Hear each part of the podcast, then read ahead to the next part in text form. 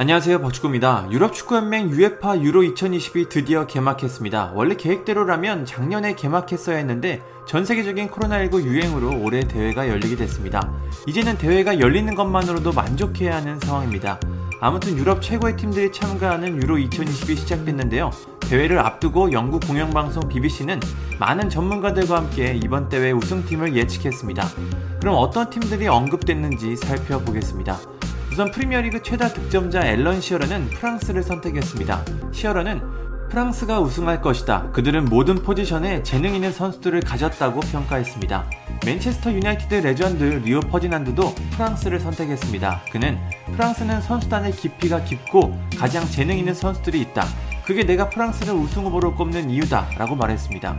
게리 리네커도 프랑스를 선택했습니다. 그는 프랑스를 빼기는 어렵다. 그들은 5년 전 결승전에서 패배했지만 3년 전 월드컵에서 우승했고 이제 벤제마까지 합류했다. 그들은 더 발전할 것이고 뛰어난 어린 선수들도 있다. 그들은 우승 후보여야 한다. 포르투갈은 4년 전 우승했기 때문에 아웃사이더는 아니다. 그들도 좋은 팀이고 기회가 있을 것이라고 전망했습니다. 맨체스터 시티 아스톤 빌라에서 활약했던 미카 리차즈는 벨기에를 선택했습니다.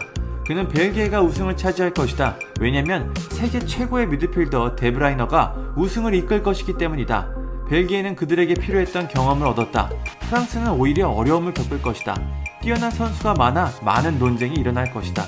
누가 프리킥을 차고 누가 페널티킥을 찰까? 자존심 강한 선수들이 많아 문제가 일어날 것이라고 말했습니다. 실제로 최근 은바페와 지루가 불화설에 휩싸이며 다소 불안한 분위기가 느껴지고 있습니다. 스완지 시티와 에버튼, 스토크 시티 등 다양한 팀에서 뛰었던 애슐리 윌리엄스는 터키를 언급했습니다.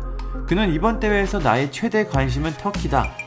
많은 사람들은 터키가 잘할 것이라고 기대하지 않지만 그들은 좋은 선수단을 갖고 있고 잘할 것이다. 하지만 프랑스는 너무나 깊이 있는 선수단과 월드컵 우승 경험이 있다.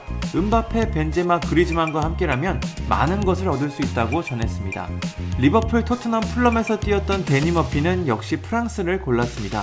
그는 프랑스는 훌륭한 선수단을 갖고 있고 벤제마는 최전방에서 더 높은 수준을 제공할 것이다. 미드필더에 있는 캉테는 다른 수준의 모습을 보여주고 있다. 월드컵 우승은 그들에게 더 많은 자신감을 줬지만 그들은 만족하거나 오만한 모습을 보여주지 않았다.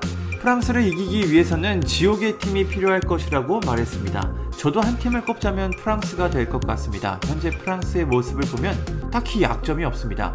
중앙 센터백과 골키퍼 쪽이 그나마 약점으로 꼽을 수 있는데 그래도 전체적으로 너무 균형이 잘 맞고 완벽한 팀의 모습입니다. 가장 최근 대회인 러시아 월드컵에서 우승을 차지한 팀입니다. 객관적으로 봐도 프랑스의 우승 가능성이 가장 높아 보입니다. 물론 공은 둥글기 때문에 축구는 알 수 없습니다. 유로 2020 조편성을 다시 한번 보면 이렇습니다.